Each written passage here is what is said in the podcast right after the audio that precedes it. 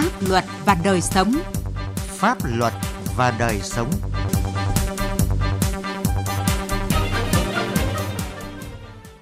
Kính chào quý vị và các bạn. Chương trình Pháp luật và đời sống hôm nay có những nội dung sau. Tăng mức xử phạt, liệu có giảm các lỗi vi phạm pháp luật về an toàn giao thông? Tuổi thọ của các văn bản pháp luật ngắn vì sao? Nhập nhằng, gỗ đậu nằm la liệt tại Trung tâm Bảo tồn voi Đắk Lắk. Pháp luật đồng hành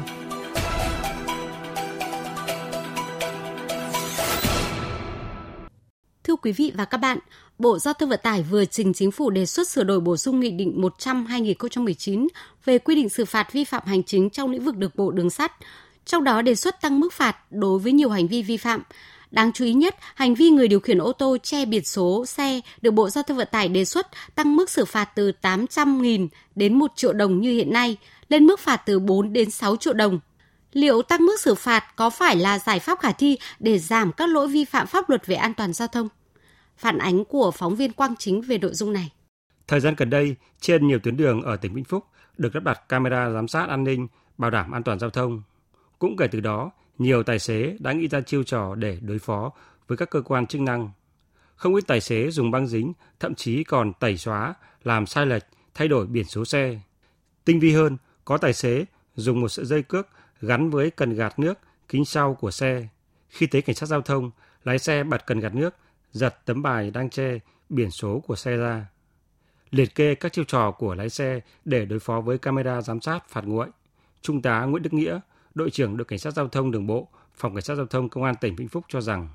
xác minh hành vi vi phạm và tìm người điều khiển phương tiện đó cần phải có một cái thời gian hay nữa là công tác nắm tình hình bằng sử dụng các biện pháp nghiệp vụ thì mới phát hiện được những đối tượng này cả một cái quá trình như vậy nó rất tốn công sức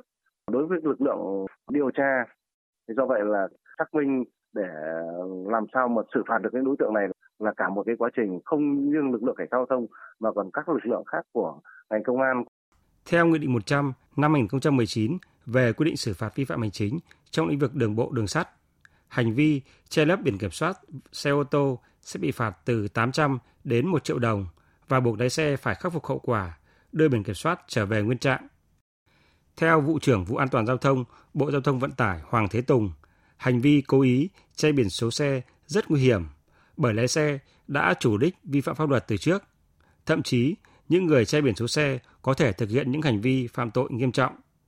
Nhằm đảm bảo tính răn đe, hành vi che biển số xe ô tô để né phạt nguội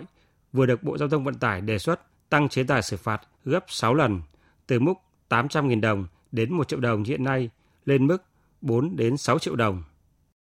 Hiện nay có cái tình trạng một số những người điều khiển phương tiện thực hiện cái hành vi là che lấp biển số để trốn tránh việc bị phát hiện và xử phạt vi phạm về quy tắc giao thông thông qua cái hệ thống camera giám sát giao thông của cơ quan chức năng. Thậm chí là họ có thể là hoạt động cả tội phạm buôn lậu về ảnh hưởng đến an ninh trật tự an toàn xã hội cần phải có một chế tài đủ sức gian đe phù hợp với tính chất mức độ của vi phạm để ngăn ngừa đó. Nhìn nhận vấn đề ở một góc độ khác, nguyên Phó trưởng ban dân nguyện của Quốc hội Lưu Bình Nhưỡng phân tích mọi hành vi vi phạm pháp luật đều phải được xử lý tương xứng với tính chất mức độ của hành vi, nhưng cũng cần tránh tình trạng ban hành văn bản quy phạm pháp luật theo kiểu ăn đong, vừa có hiệu lực thi hành đã đề xuất sửa đổi. Phải có một cái luận chứng rất rõ ràng là vì sao tăng mức phạt và vì sao tăng lên cái mức độ như thế. Và bởi vì từ trước nay không có cơ sở nào khẳng định nhưng vì cái mức phạt ít cho người ta làm. Và đấy là người ta trốn tránh phạt chứ không phải là vì mức phạt thấp. Trong trường hợp mà sử dụng các cái vật thông thường có thể che một nửa hoặc che tất. Con số thì thì là chúng ta phải quy định các cái mức phạt khác nhau. Các cái mục đích che số xe nó khác nhau. Mục đích che số xe đi ăn cắp nó khác với lại việc che số xe chạy trên đường để tránh cái sự kiểm soát về mặt tốc độ. Không chỉ có hành vi che biển số xe, hàng loạt các hành vi khác trong nghị định 100 như chở quá tải, không có giấy phép lái xe, để giấy phép lái xe qua hạn, không đội mũ bảo hiểm cũng được kiến nghị sửa đổi theo hướng tăng mức chế tài, cá biệt có hành vi mức tăng gấp 10 lần so với trước. Điều đáng nói là Nghị định 100 mới có hiệu lực thi hành được hơn một năm.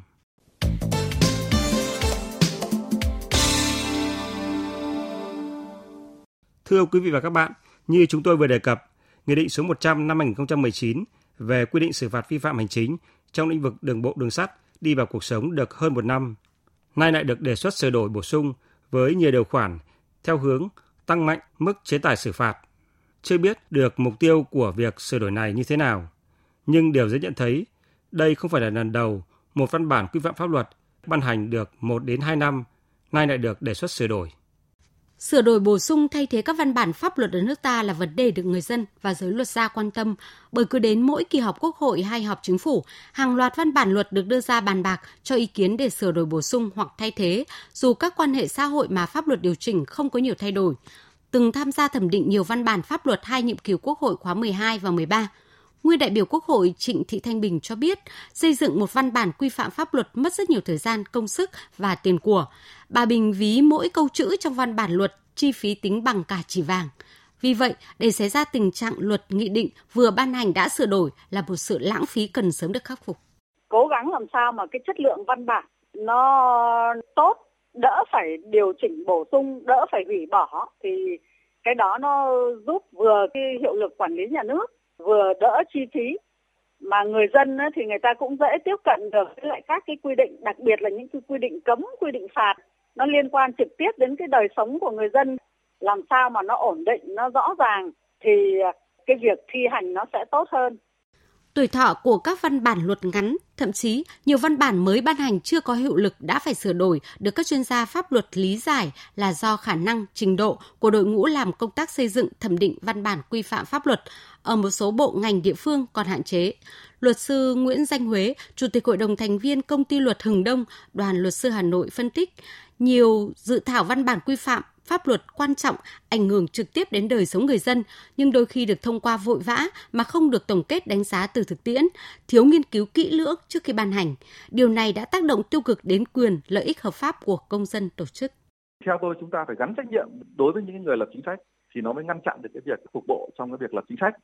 Các cái chính sách khi ban hành ra, điều quan trọng nhất là chúng ta phải có những cái luận cứ khoa học, có những cái điều tra xã hội để cái chính sách triển khai trên thực tế nó phát huy hiệu quả và nó tránh cái sự lãng phí. Chúng ta đâu đó vẫn cứ hạn chế người dân chưa được tham gia sâu rộng vào cái quá trình lập chính sách và thực thi chính sách. Chính vì thế nên là đôi khi những cái nguồn lực, những cái chất xám từ chính trong cái cộng đồng dân cư chưa được khai thác một cách đúng mức thì nó dẫn đến cái tình trạng là chính sách hôm nay ban hành ra thì ngày mai đã lỗi thời rồi.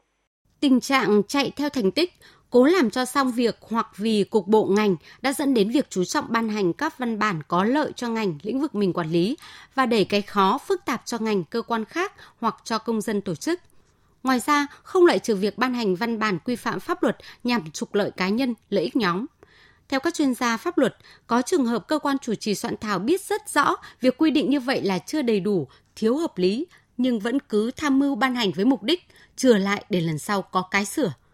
Bởi theo nguyên đại biểu Quốc hội Trần Văn Độ, khi sửa đổi bổ sung thay thế văn bản quy phạm pháp luật thì cơ quan chủ trì, cơ quan phối hợp soạn thảo đều có việc để làm và được bổ sung kinh phí cũng như các lợi ích khác. Phải có chính sách pháp luật thật tốt, lấy cái lợi ích của quốc gia dân tộc và lợi ích của người dân làm trọng. Và thứ hai là có một cái đội ngũ cán bộ xây dựng pháp luật có năng lực, có khả năng dự báo trong ờ, tất cả lĩnh vực mình quản lý. Thì những văn bản nên có sự tham gia rộng rãi của nhân dân một văn bản quy phạm pháp luật vừa ban hành phải sửa đổi bổ sung kéo theo sự lãng phí rất lớn khi mà xã hội liên tục phải thay đổi trong một thời gian ngắn theo các quy định đó. Theo các chuyên gia pháp luật, Bộ Tư pháp là bên thẩm định các dự thảo văn bản quy phạm pháp luật của các bộ trước khi ban hành để tránh tình trạng bất cập không khả thi Bên cạnh đó, cơ quan chủ trì soạn thảo phải xây dựng được cơ chế kiểm soát việc ban hành văn bản quy phạm pháp luật, thực hiện thí điểm các quy định có tính chất mới hoặc ảnh hưởng đến nhiều đối tượng trong xã hội, sau đó lấy ý kiến và tổng kết rút kinh nghiệm, điều chỉnh lại dự thảo rồi mới ban hành rộng rãi.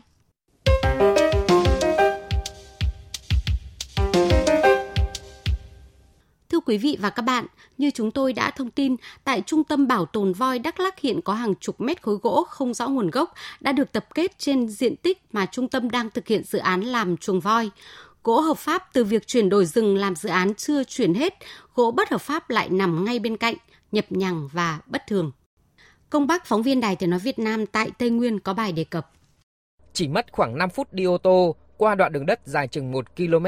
từ trụ sở Trung tâm Bảo tồn voi Đắk lắc vào rừng ngay cạnh một chốt bảo vệ rừng và ngay bên đường, chúng tôi đã tiếp cận được hiện trường bãi tập kết gỗ trái phép. Những lóng gỗ lớn, nhỏ nằm la liệt trên một khoảnh rừng đã bị phá trắng. Ở đầu mỗi lóng gỗ, những vết cưa còn khá mới, một số vẫn còn ứa nhựa. và cơ quan kiểm lâm đã đánh dấu kiểm tra từng lông gỗ. Theo quan sát của chúng tôi, có 4 bãi gỗ nằm gần nhau và nằm giữa lâm phần của Trung tâm Bảo tồn voi Đắk Lắk, thuộc khoảnh 2, tiểu khu 462, xung quanh vẫn là rừng khộp tự nhiên. Chỉ tay về bãi gỗ trái phép, một cán bộ Trung tâm Bảo tồn voi Đắk Lắk cho biết, tại vị trí này, trung tâm đang triển khai dự án chuồng voi. Tuy nhiên, không rõ vì sao lại xuất hiện những bãi gỗ trái phép ngay ở trên diện tích này. Một phần cái hiện trường cái diện tích khai thác để triển khai các công trình như này 3,21 đây này. 27 mét khối gỗ phát hiện trái phép là nằm ở đây. Khó đấy, đây cũng khó. Nằm trong một Ông Huỳnh Trung Luân, Giám đốc Trung tâm Bảo tồn voi Đắk Lắk thông tin, dự án làm chuồng nuôi voi được tỉnh phê duyệt trên diện tích 3,21 hecta được phép khai thác trắng. Việc khai thác gỗ tại dự án có sự giám sát của hạt kiểm lâm huyện Buôn Đôn, sự phối hợp của trung tâm và đã hoàn thành khai thác trong tháng 6 năm 2021. Theo vị giám đốc Trung tâm Bảo tồn voi, liên tục nhiều năm tại đơn vị không xảy ra vụ phá rừng nào. Vụ việc phát hiện bãi gỗ trái phép xảy ra đúng thời điểm đơn vị triển khai dự án và 4 nhân viên bảo vệ rừng đi cứu hộ voi ở Đắk Nông. Vụ việc xảy ra đã hơn 2 tháng, nhưng trung tâm chưa có báo cáo vì hạt kiểm lâm huyện đang tiến hành điều tra. Về nghi vấn lợi dụng triển khai dự án để hợp thức hóa gỗ trái phép, ông Luân cho rằng ý kiến thôi chứ chưa ai khẳng định được cái này.